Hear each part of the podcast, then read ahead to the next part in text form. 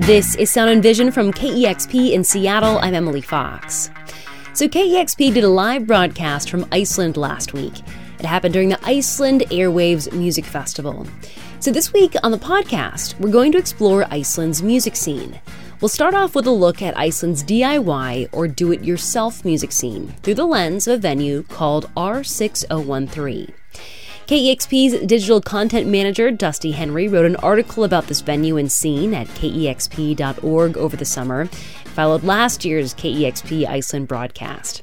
So here's the conversation I had with Dusty. I started off by asking him how to describe R6013 immediately it's just this this really inviting, warm community. There's uh, it's very youth centric. Like uh, not necessarily like little kids, but there were little kids at the show that I went to in the article, one of the um, founders of the venue mentions that uh, no one in these collectives is, was born before the year 2000. And so it's really this new generation of musicians coming up, crafting the scene as they would like to see it and getting the representation they would like to see.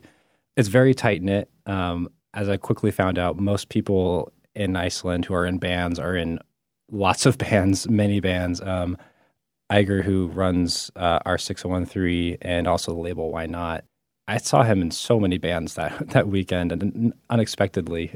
So mostly like this DIY scene is like people starting collectives, they're also starting their own record labels. They're kind of rather than having a promoter, a publicist, uh, you know, tour manager, they're just kind of doing it all and then helping each other out through these collectives. Totally, yeah, exactly, and and it's also partially inspired by a little bit of Iceland's history with DIY. Um, Bad Taste, which is a collective that was part of the Sugar Cubes and Bjork, um, helped really kick that off. They were a big inspiration for a lot of these current collectives and seeing this model of if you're not getting the labels coming to you or you're not getting the support, you can support each other and just making manifesting your own your own vision for the art scene.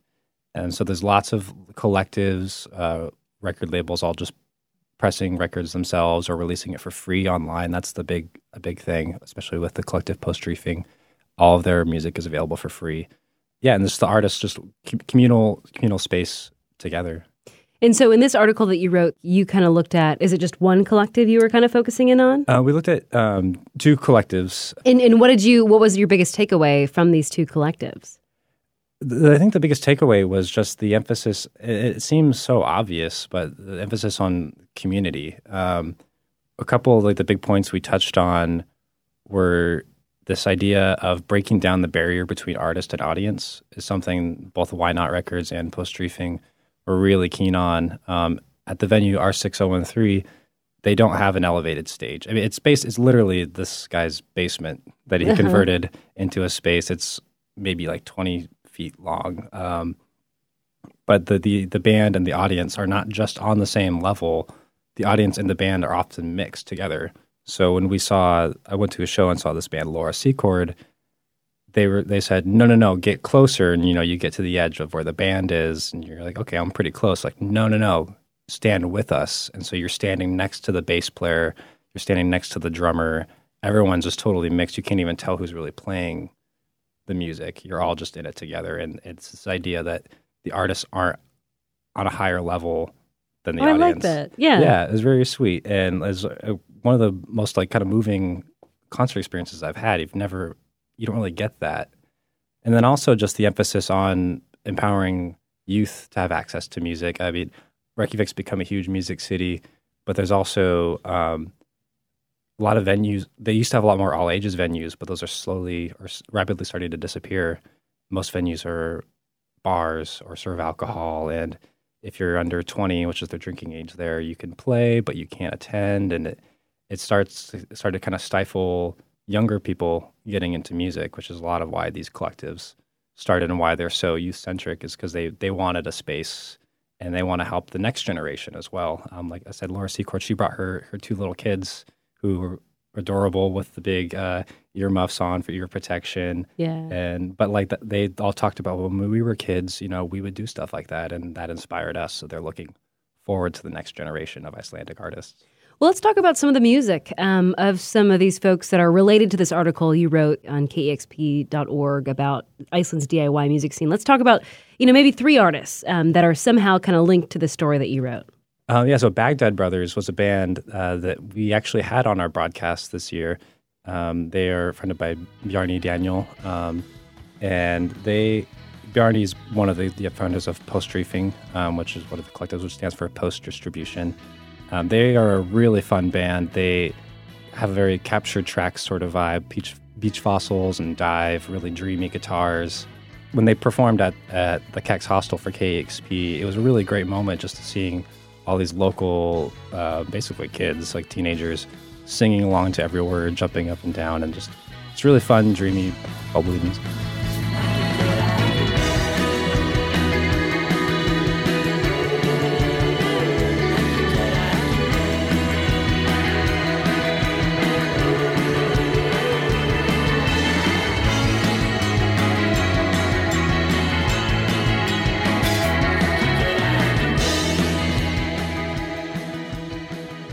Yeah, totally dreamy vibe. So that is Baghdad Brothers. Yes. So let's talk about another musician that's kind of related to this um, DIY Iceland article. Yeah. Um, so Stormy Daniels, which is a, a fantastic name. Um, they're a. This is one of the most recent releases on Why Not Records, which is Ægir, who also runs that ve- music venue I mentioned. Um, he also plays drums in this band. He, like I said, he plays drums in almost every band. Um, and Why Not Records is a lot more heavy focused. Um, heavy focused? Like heavy rock. Like, oh, yeah, uh, okay. Yeah. His band, World Narcosis, um, it's really heavy metal, sort of hardcore vibe. So they, they kind of captured that part of Iceland's music scene, um, which there's lots of roots in metal and punk there as well. Um, but they're, they're just like a fun, really like energetic, raw punk band. I think it kind of speaks for itself in a way. And this is a band called Stormy Daniels.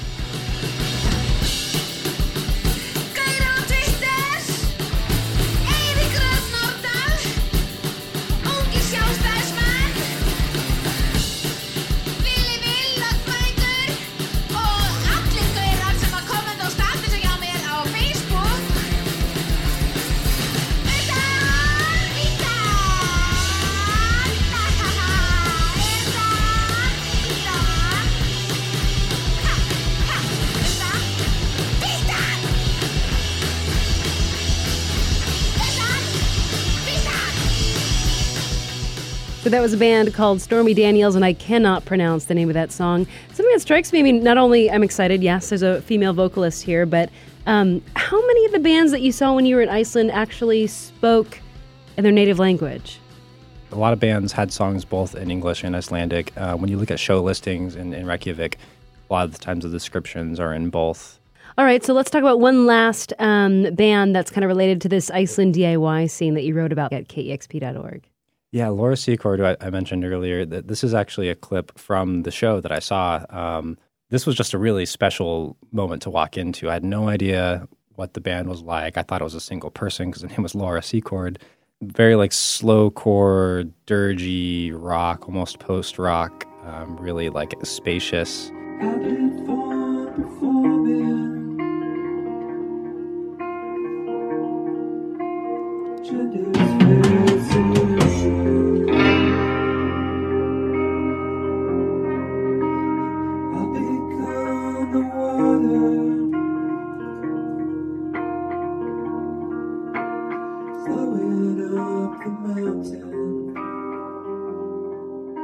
That was a band called Laura Secord, um, related to Iceland's DIY music scene.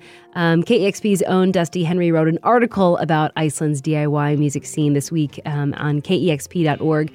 So, Dusty, I mean, you were able to explore Iceland's DIY music scene, do it yourself music scene, um, and you also know a bit about Seattle's DIY scene. How would you compare contrast the two scenes? Yeah, I think between both the scenes, there's a, this definite aspect of community and thinking the same way. Of we have an idea, we're not going to get support, we're going to do it ourselves. Um, but the, one of the first things I asked some of the people in the venue when I went to the show was, "Do you have problems with the cops?" And they just looked at me very funny and said, "What do you What do you mean? Like, well, does the local law enforcement are they cool with this? Do you have to do you work out something with them?" And they're like, "I have no idea what you're talking about. It's like, not an issue. It's not yeah. an issue. Like sometimes we'll just tell the neighbors if we're going to have a show, and that's it, and they're usually fine with it. So there's definitely the the infrastructure in the local government is." much more inviting to it. Whereas in Seattle, to be a DIY space often means you're you're at risk. You could get shut down at any moment. You have to fly a little bit under the radar. Um, there's a few venues in town that won't list their address anywhere or re- reject any press that they that may come their way, just out of self preservation. So it's interesting because it still has this scrappy feel. It's in a basement, but it's not illegal. So yeah. it really changes that dynamic. But in terms of the community, I think it's really like Iceland has a really interesting model of how these different aspects of DOI are crossing over, which we see that sometimes here, but the record labels run out of the same venue that is doing these house shows that's also connected with these other collectives and this this the community between the different collectives and record labels. It's all about working together. Um, that's what I when I kept saying do it yourself. They kept uh, Bjarni would tell me no, it's do it together, um, which I thought was a really wonderful idea and something that they're definitely putting into practice. Well, Dusty Henry, thank you so much for um, writing this article this week, for sharing some of this music. And the title of that article is Do It Yourself, Do It Together, Why Not Records, R6013, Post Reefing, and Reykjavik's new DIY movement. So you can check that out at kexp.org. Dusty Henry, thanks so much for chatting today. Thanks, Emily. So that was my conversation with Dusty Henry, recorded last summer. You can follow his daily briefings from last week's KEXP live broadcast in Iceland at kexp.org. Meanwhile, I want to share a panel discussion I did with three people from Iceland. This was recorded at KEXP last month, just before our Icelandic band showcase at KEXP called Reykjavik Calling. And this week's Sound and Vision panel is here to talk about how Iceland supports their musicians and how music and tourism helps fuel Iceland's economy. So, welcome to the panel today. To start off, can you all go around and introduce yourselves and what it is you do? Well, my name is uh, Hlynur Guðjónsson. Uh, I work for the Icelandic Consulate in New York uh, as a Consul General and Trade Commissioner. And my office is focused on, on trade, export from, from Iceland to the US and Canada, and uh, investments. Yeah, I'm Solveig Matthildur and I'm a musician in the band Kælan Mikla. And you are performing tonight? I'm performing tonight, yes. Exciting. Yes, and my name is Sigtryggur Baldursson and I run the Iceland Music Office. And you were also in a band that featured Bjork. Yes. Called Sugar Cubes. Yes, our checkered pasts. Yeah, very amazing.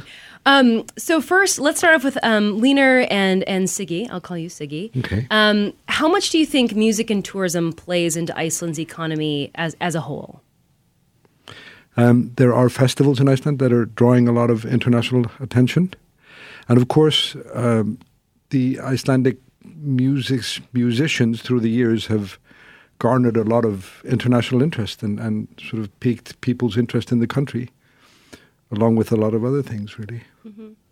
And Hlynur, what would you say? Like, if we were to, let's say, just focus on tourism, how much do you think that plays into Iceland's economy? I think I think on the tourism side, I actually think it it it, it plays a a, uh, a vital role because it's a part of the Icelandic culture. With bands like the Sugar Cubes and then Björk and Sigur and, and etc., uh, and with the enormous amount of talent that is now coming into the market, this piques people's interest in Iceland, what Iceland is all about. And uh, what I found is that when you talk to people, they have a favorite band and, and they want to know where the inspiration is, is coming from. They want to know why Sigur Rós is playing and, and, and writing lyrics the way they do. Mm-hmm. so that kind of, there is a, a, a correlation between the two, I think. And, and I've read that Iceland has the highest ratio of musicians – to inhabitants anywhere in the world. Why do you think that is? And I'll open that up to either, you know, Siggy or mm. or Solveig. I don't know. People just seem to like to make music and art. I mean, there's a lot of writers in Iceland as well. Mm. Um, there's a lot of a lot of people making art in general, and I think music is just one of it. Definitely. And Solveig, how would you describe like Iceland's music scene right now? Like you're a part of it. You're in an Icelandic band. How would you describe just the sounds, the type of genres coming out of Iceland, and just maybe maybe the sense of community that that mm. may or may not be in place in terms of just the music. You know, those that are playing music. Do you feel like there's a sense of community there? And, and what genres are people playing? I mean, in Iceland right now, there's like a lot of hip hop that's um, really popular with Icelandic kids, um, and also some pop music. But I think, like in the underground music scene, there's a lot of rock and punk that's always been going on. But still, there's some there's some indie vibes coming back from 2008. Um, but yeah, I think it's mostly that thing. And there's a lot of bands that like work together and like we share uh, spaces together. So like we have Kælan Mikla has a studio with black metal bands and indie bands. So maybe we collaborate more than usual in normally in other countries. Yeah. Yeah. Do you feel like there's like a lot of collectives or people, you know, like kind of fusing resources and working together? Yeah, definitely. There's like um, a lot of DIY festivals, and there's a really cool venue downtown Reykjavik um, called R6013, and there is this guy called Ægir, and he runs it in his family's basement. So like he has a daughter that's three years or no, she's five years old, and he she they have a, a, grandmother and his brothers and his mom. You know, it's everybody in this house, and then they have this basement and and they have concerts, and yeah, it's it's really family like. I think like this house really represents what the Icelandic music scene is all about. Yeah, that's amazing. Um, Siggy, can you talk about just how Iceland financially supports musicians? Yeah, I mean, in the last, I would say, 10 to 12 years, we've seen a lot more support from the government side towards the music community in the form of, of grants. Yeah, I mean, I read, I read, I looked at some numbers.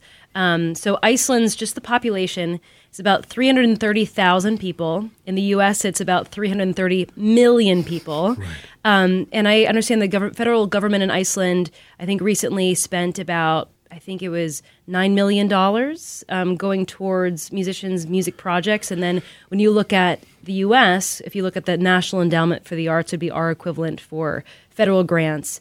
Um, the National Endowment for the Arts recently only gave about like eight million okay. towards music projects. So your population is much less than the U.S., but you're giving the same amount of money as the U.S. is. Yes, it's a different, it's a different society, really, as well. We're part of a Nordic sort of welfare society, I'd say, um, that that does these things a little bit differently. But having said that, a lot of the money that the Icelandic government is putting towards music is going towards the symphony orchestra and going towards the the big concert hall in Iceland, and is quite sort of busy in the in the classical world, but. Uh, they have been stepping up the funding as well into other spheres of music and, and sort of creating uh, travel grants and such that's easier for all sorts of all types of music to access. Yeah, because I, I, think about um, Canada's model where Canada gives a lot of money to uh, new musicians to record or to tour, um, and there's a lot of funding there. Is is that not quite how how Iceland's kind of programs work? Not quite. we don't have the kind of money that the Canadians have. Uh, we are, having said that, we are a very small society. And so we, I mean, we don't have the same numbers that we see in Canada or in Norway, for that matter. Hmm. How the Norwegians are, they are putting more money into sort of also business development within the musical sphere. So there are f- f- more smaller companies coming up out of Norway that are working internationally with Norwegian music.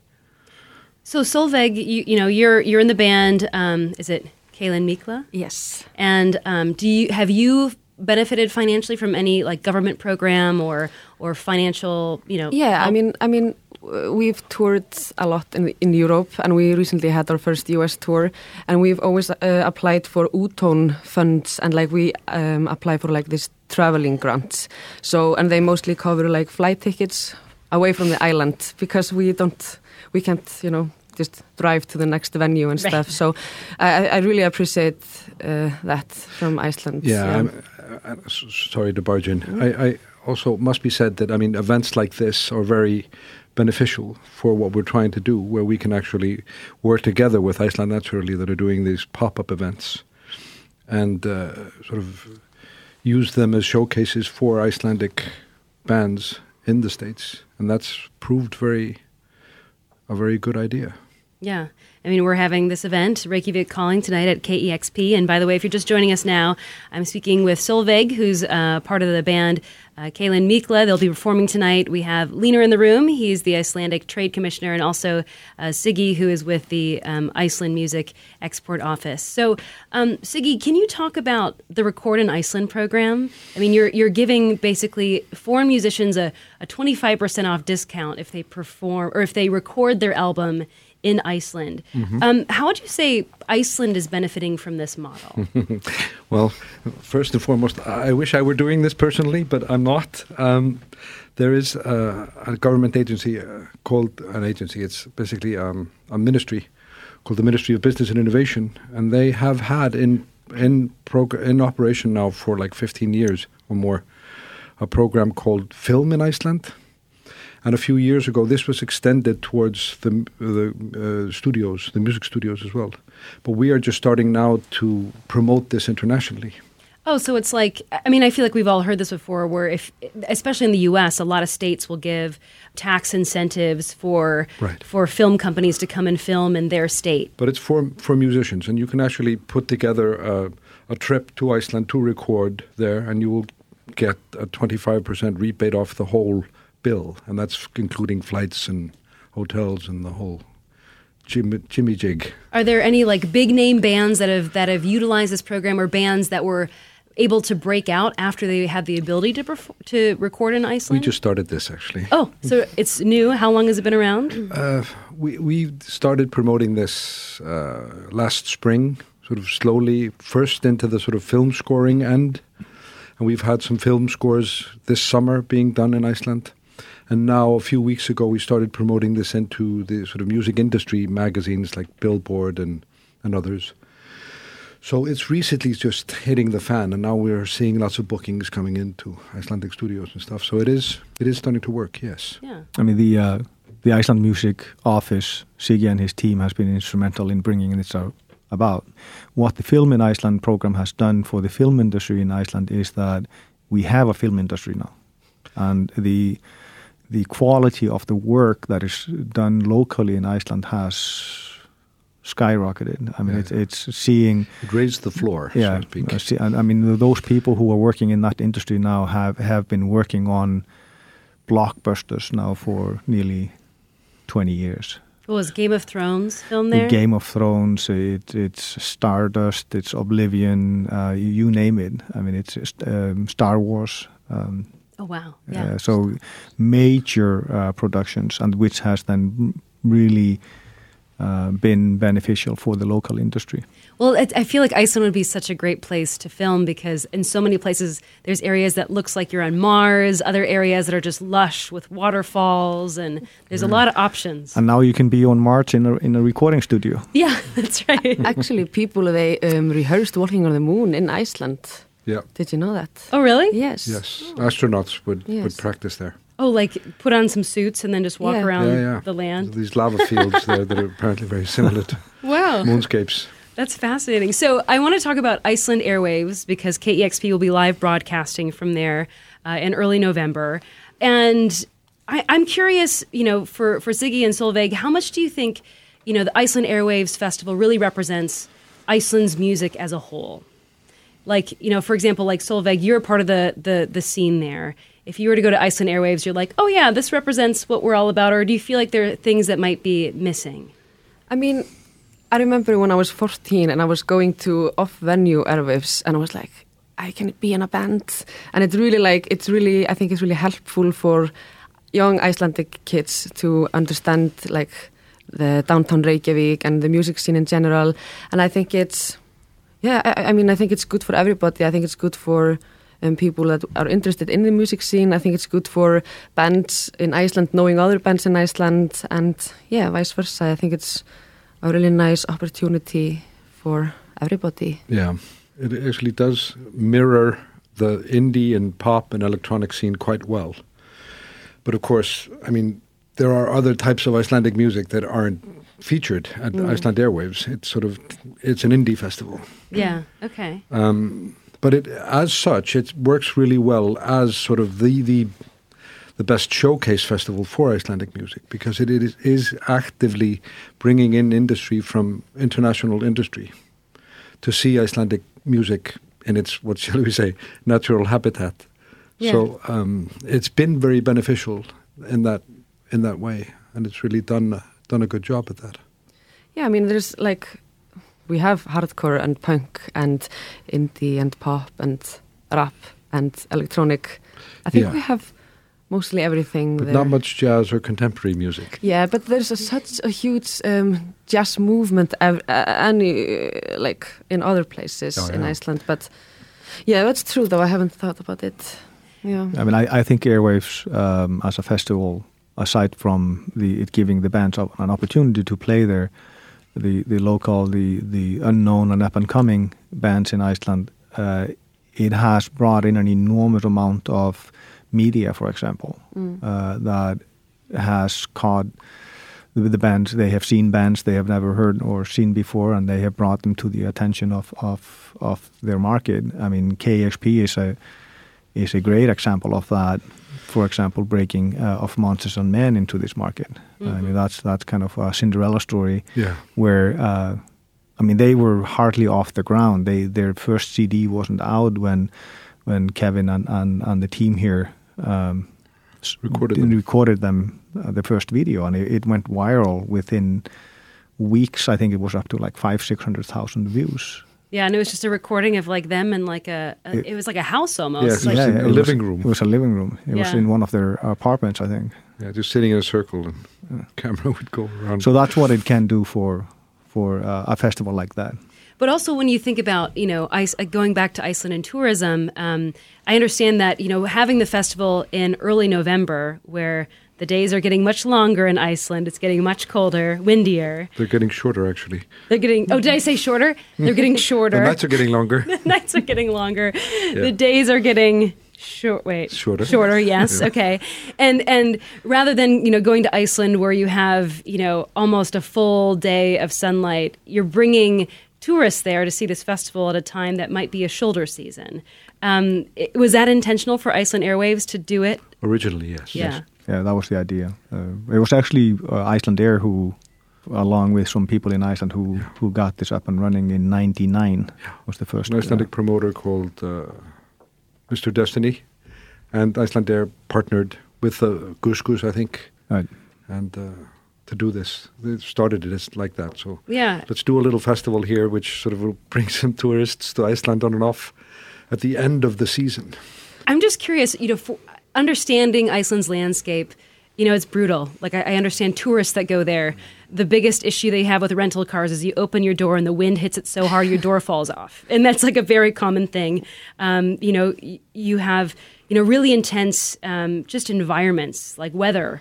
Um, do you think that helps fuel um, creativity to be able to kind of hunker down in the winter months and, and, and get creative in those months? I mean, is there something about just Iceland's either landscape, weather conditions that you think are helpful for musicians? I think it's really like it's like living a bipolar. Um, it's like a super bipolar weather and everything. So like in the wintertime, musicians they go undercover and they're like they go maybe deep down even into depression and stuff, and um, they feel all sorts of things and they start to create and they start to think about things and they can't you know give anything out because they're like in the dark. But then the summer comes, the eternal summer, and then everything comes out and blossoms. So it's really like you go down and then you go up. So I, I it's hard to explain what I'm trying to say, but It gives you dynamics. yeah, it's, No, it's dynamic. intense, It's not just like straightforward all the time. It's always Yeah. up and down, like the landscape, of course, as well. So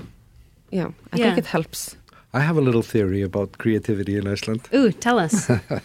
It's it's got to do with sort of this country, as Solveig said, being kind of a little bit bipolar because of the weather is kind of extreme and the light and darkness.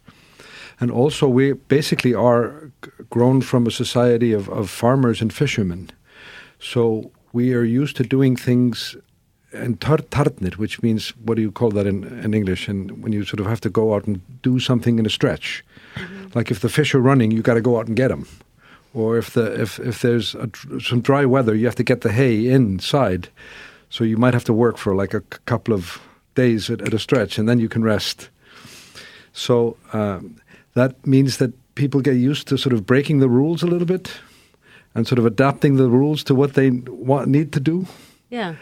Which is very good if you're in the creative industries, Yes. but not very good if you're a banker, for instance. So that's my theory.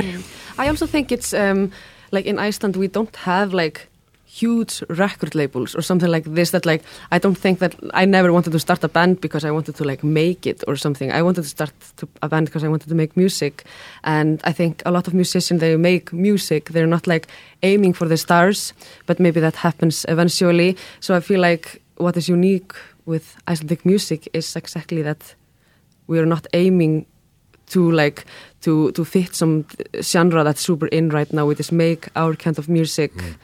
It's kind of close to the muse in that sense, that people aren't really trying to fit into a, a genre or a box. They're hmm. just, the creativity is quite rampant. And, and Siggy, for someone that's been in a, I mean, Sugar Cube started in the 80s, Yeah. right? With with Björk, and you were a drummer in this band. Right. I mean, do you feel like that's all, like, that has always been the case for Iceland music, or do you feel like the scene has changed in, in decades past? Well, yes. I mean, there's a lot more happening today than there was back in those days when I was starting to play. But then again, in the early 80s, there was a big boom in Iceland. Everybody was in a band. It was called the post punk revolution. Mm. And it's very well documented in a film by Fredrik Fredriksson called uh, Rokk í Reykjavík, Rock in Reykjavik. That era, which is early 80s. But then again, it sort of filtered into little organizations like our our organization called Bad Taste that we formed, which was like an umbrella organization for all sorts of arts that needed to, you know, make a pop band to make money for it. So we created the Sugar Cubes.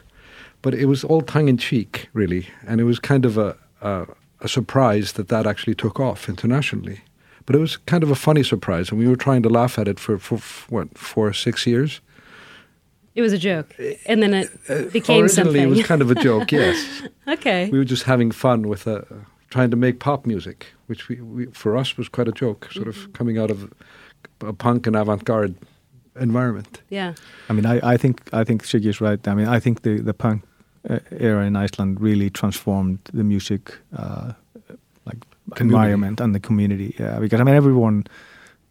I mean, I even went out and I bought a guitar and dragged it into someone's garage and started banging it without having a clue what I was doing, and and everyone was doing that.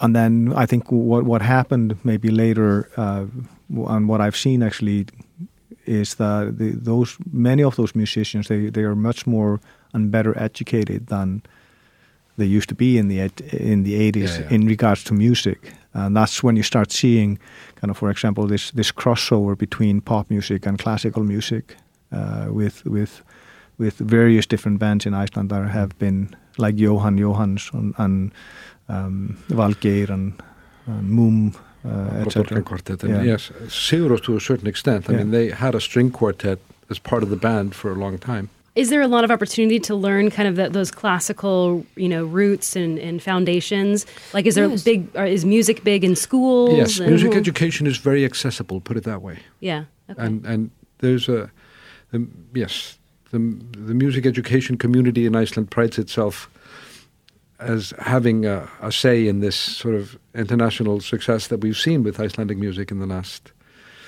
20 years or so. Yeah.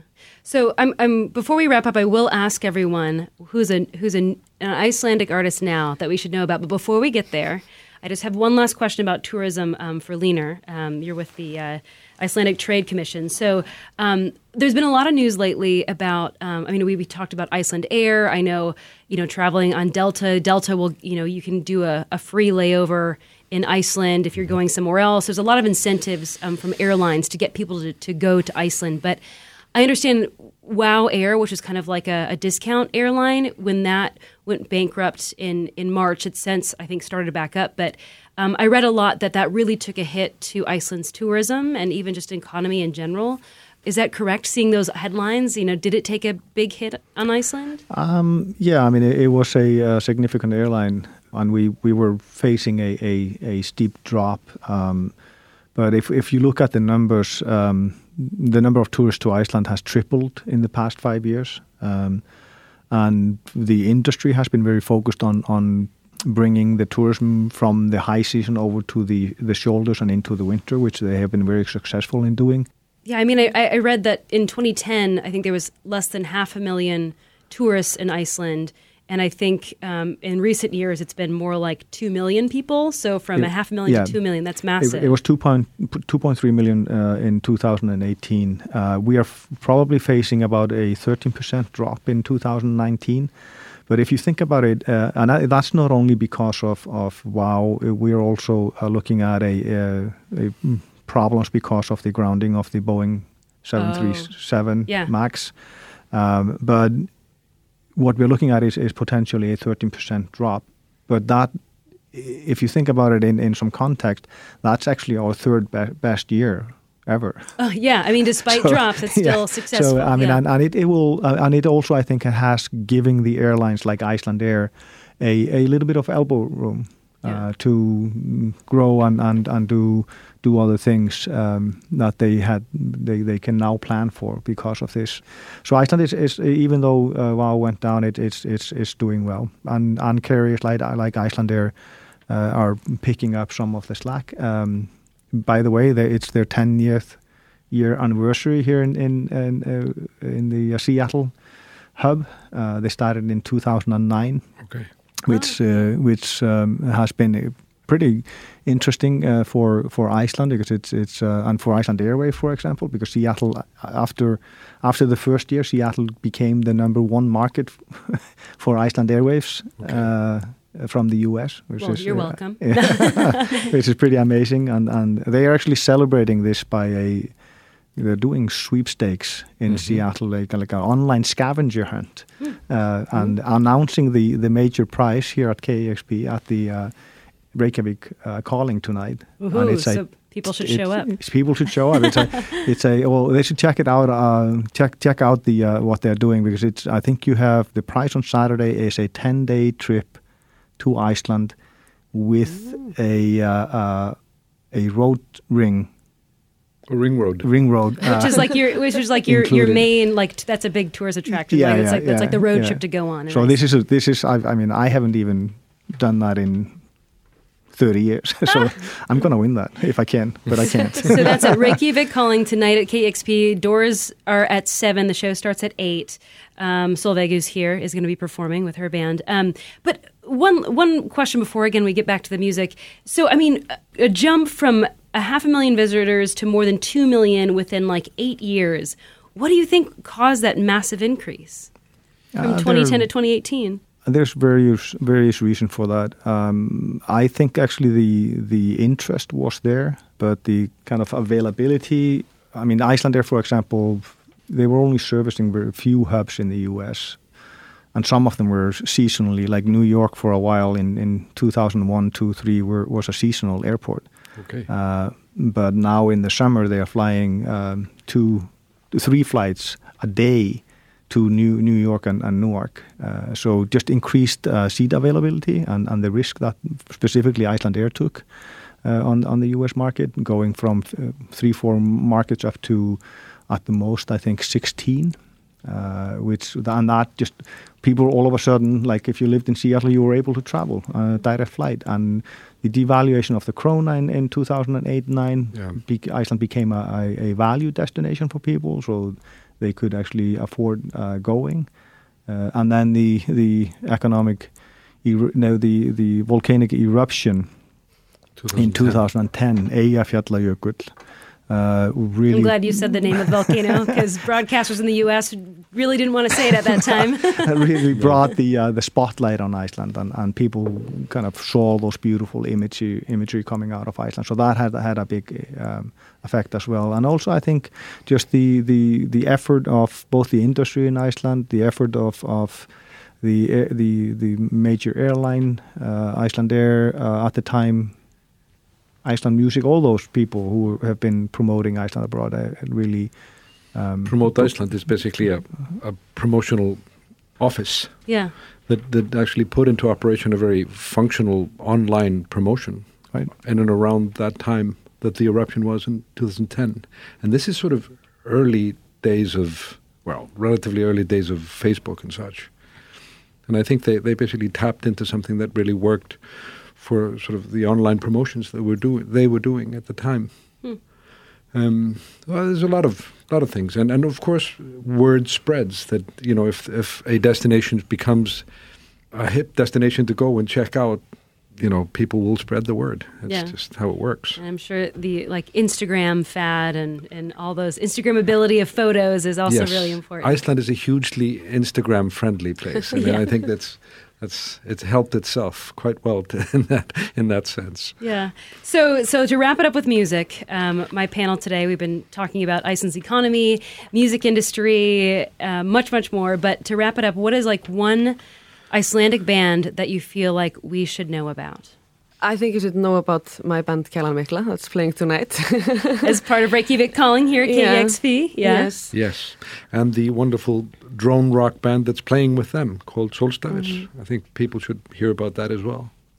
Well, we were we were discussing uh, the jazz scene in Iceland, and KEXP launched a few weeks ago ADHD, Right. which is a, an Icelandic band, They're and that that band. video, both the, the documentary that KEXP did about the recording, but also the the uh, recording itself was is absolutely. Uh, it's a screaming masterpiece yes, to quote screaming masterpiece. to, to quote that that documentary. yes. Well, my panel today has been Solveig of the band Kælan Mikla. They'll be performing tonight as part of uh, Reykjavik Calling. Again, doors are at 7. The show starts at 8 here at KEXP's Gathering Space. We have Hlynur, who's with the Icelandic Trade Commission. Uh, he's the Trade Commissioner for North America.